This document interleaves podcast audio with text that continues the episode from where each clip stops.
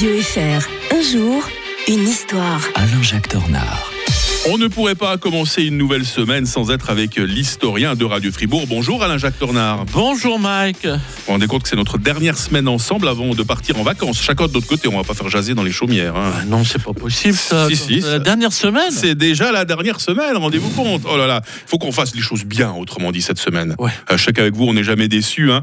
On va remonter le temps, on va revenir un 26 juin 1945, fondation de l'ONU. Ce jour-là, vous voulez quand même le dire sur des bases un peu curieuses. hein.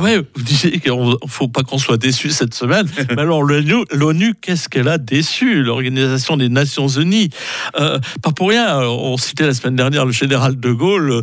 euh, eh bien, il, il a- il avait intitulé ça le machin. Ouais, c'est pas gentil. hein. c'est pas gentil du tout. Non, on a vu qu'il était souvent un visionnaire, le général. Oui, oui, alors réunis à San Francisco, en Californie, les représentants de 51 pays, oui, il n'y en, en a pas énormément encore à l'époque, fondent le 26 juin 45 l'Organisation des Nations Unies, qui a été voulue dès 1941 par le président des États-Unis, qui est d'ailleurs mort à ce, moment-là, c'est Roosevelt et Churchill. Elle remplace la Société des Nations. Alors, Société des Nations, elle s'était assez discréditée parce que, euh, bon, elle avait son siège à, à Genève, mais euh, elle avait jamais, elle a pas du tout ré- réussi à résoudre les problèmes liés à, à l'émergence de- des, des dictatures euh, dans Mhm. les années dans les années 30.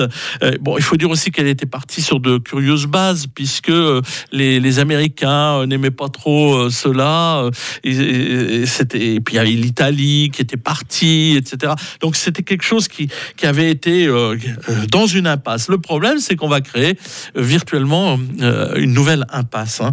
Alors, elle n'est quand l'Allemagne capitule, mais que se poursuit quand même la guerre contre le Japon. Vous voyez, donc on Mhm. n'attend pas qu'il y ait la paix. Ah ouais. Encore, hein. Son siège est fixé à New York. Ben, c'est la preuve tout simplement que les États-Unis sont cette fois décidés à assumer leurs responsabilités mondiales. Enfin, on le croit, hein, parce que c'est à New York. Il faut pas oublier Mhm. que souvent les Américains étaient isolationnistes, tandis qu'à ce moment-là, ben non, voilà.